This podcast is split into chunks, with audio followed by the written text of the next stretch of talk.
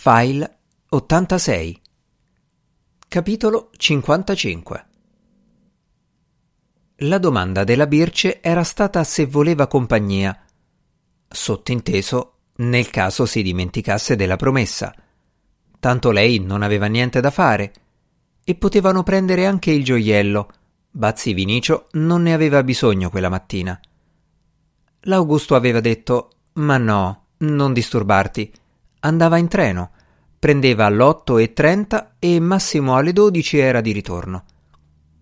La Birce s'era arresa, ma non aveva resistito. Ricordati, eh? Come faceva a dimenticarsi? Aveva pensato l'Augusto, già tribolato all'idea di dover fare il famoso discorso come da promessa. Solo che quando entra in casa della Tripolina, capisce che c'è qualcosa di strano, o meglio di nuovo. Questione di naso. C'è odore di caffè. La zietta ha ricomprato la moca?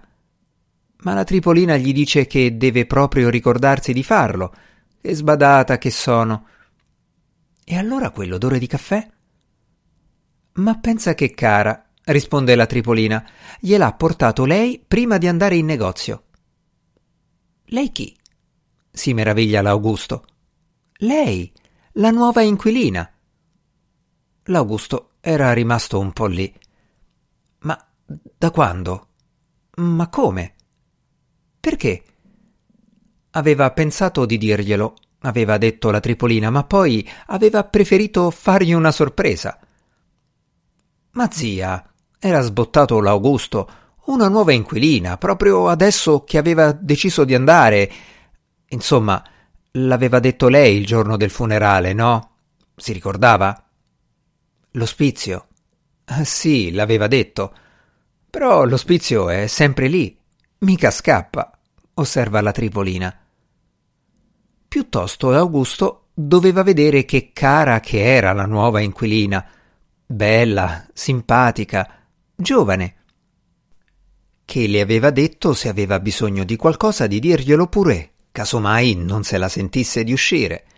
Tanto lei andava in paese tutti i giorni, aveva una profumeria. Cosa le costava portarle un po' di spesa? Un vero gioiello che, se l'Augusto aspettava un po', poteva pure conoscerla.